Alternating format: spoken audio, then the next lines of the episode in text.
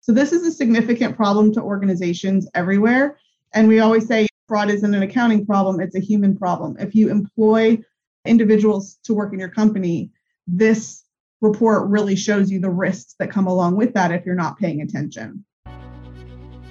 The world isn't simple anymore. And on the Walden Pond podcast, your host, anti fraud expert Vince Walden, is talking to experts about the technology and compliance trends you need to know about to keep your compliance and fraud detection programs relevant. If you're looking for insights that are practical, timely, and innovative, welcome to the pond.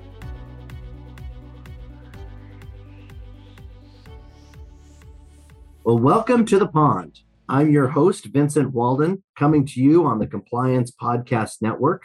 With me today is a longtime friend of mine, Andi McNeal, who's VP of Education at the Association of Certified Fraud Examiners. Welcome, Andi. Thanks, Vince. I'm thrilled to be here with you today. So glad that you're on the show, and especially talking about the 2022 ACFE report to the nations. But before we open up, we got to start with a quote from Henry David Thoreau, of course.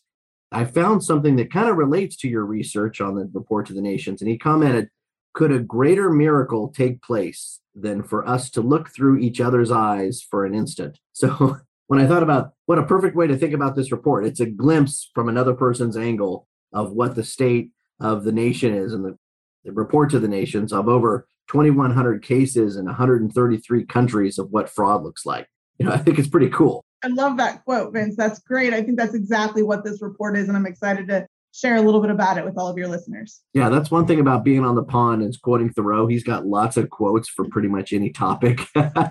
so he works out good with a little bit of research. So before we begin, though, Andi, I like to tell the listeners who are primarily legal, compliance, and anti fraud professionals, they always like to know a little bit about who's speaking. So can you tell us a little bit about your role at the ACFE and how you got to be in your position as VP of Education? Sure. So I've actually been with the ACFE for almost 18 years. It's been a, quite a ride. It's wonderful. I started out my career as a CPA and quickly discovered that the audit and tax world wasn't for me. But when I came across a couple cases of fraud, that just piqued my interest incredibly. And lo and behold, ended up finding a job actually at the ACFE and have been here ever since. What I do in my role is I oversee all of our training content, a lot of our exam preparation content, but one of my favorite parts of what I do is overseeing all of our benchmarking studies. And I think that Thoreau quote hit it spot on. We really want to see what fraud looks like through the eyes of our members, of the victims, and frankly, even the perpetrators, because that helps us do our jobs better. So right. I've been doing that for 18 years. And as the VP of Education, I'm thrilled to be on here and share a little bit about our most recent study with you all. Yeah, that's it. I was so excited to read it. Again, it was 2020 since the last one came out. So every two years, it just came out last week. Is that correct? I downloaded it last week. It's relatively fresh, right off the press. Hot off the presses. We released it last week. It's available for anyone to download from our website, acfe.com slash RTTN. And it is 96 pages, chock full of great fraud statistics. That's awesome. So can you give us some highlights? Tell us some of the the key areas of what you guys thought were most interesting. Absolutely. So, this study, what we do is first of all, we focus on occupational fraud, which means we're not trying to get a snapshot of every type of fraud that occurs. We're focused solely on those cases that are perpetrated by the employees against the companies that they work for or the organizations they work for, I should say. So we're focused on that one slice of fraud. And we actually looked specifically at cases that were investigated between 2020 and 2021. And I think that's important because these are cases that were investigated largely during a global pandemic, which is a really interesting view into what is occurring in the landscape of fraud out there. And these cases took place in organizations of every size, in every industry, from small companies and nonprofits to government agencies, all the way up to huge multinational corporations. And really, it helped paint a picture of the costs, the methods, the victims, the perpetrators, and the outcomes of these cases. That's what we looked at. And when we did that, we found some really, really interesting trends. Specifically, we know that fraud is enormous. It can happen anywhere. That's what our victim organizations in our study show. But that the problem is of a huge magnitude. We know that just the 2,100 cases we looked at caused losses of over $3.6 billion. And wow. we also know that that's just a very small portion of the frauds that are being committed around the world. If we're only looking at 2,100 cases and you think about how large the global workforce is, surely we're not capturing all of them. So this is a significant problem to organizations everywhere. And we always say fraud isn't an accounting problem, it's a human problem. If you employ individuals to work in your company, this report really shows you the risks that come along with that if you're not paying attention. I love the infographics that you had think about the median loss per case is $117,000 per instance in your study.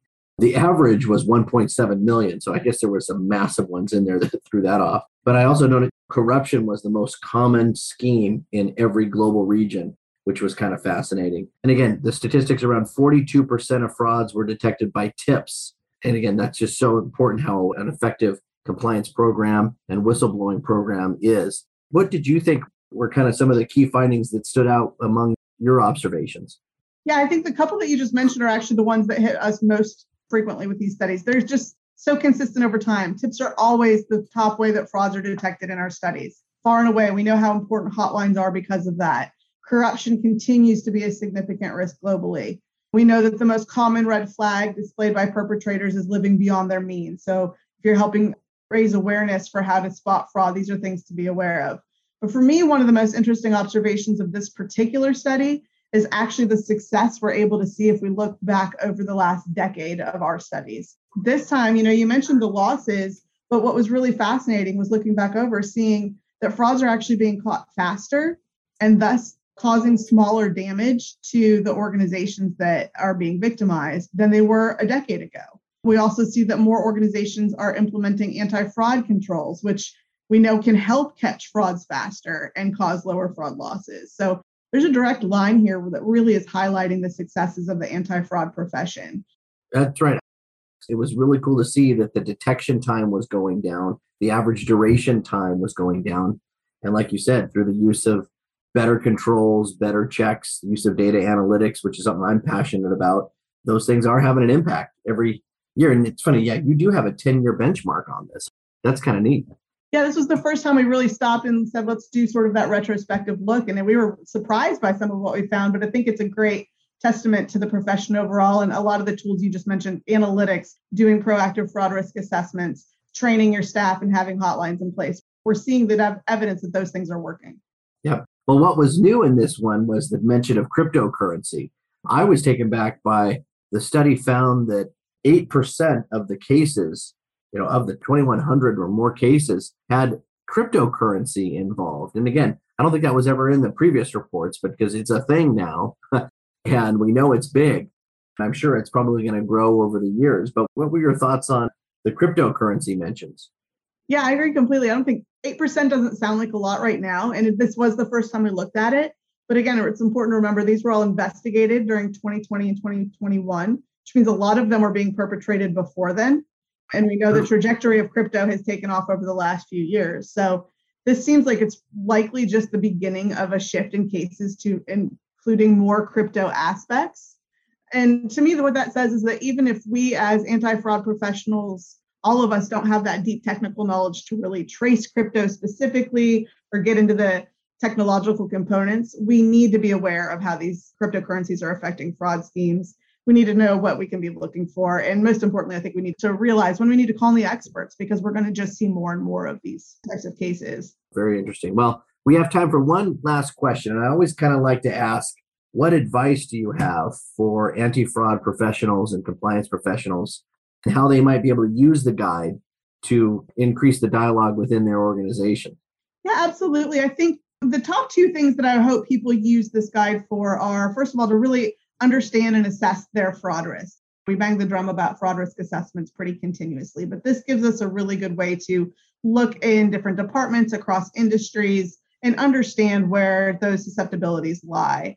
I also think that this is a good opportunity to benchmark programs, both your anti fraud programs in terms of what other industry and similar organizations are doing with their programs, as well as what's most effective.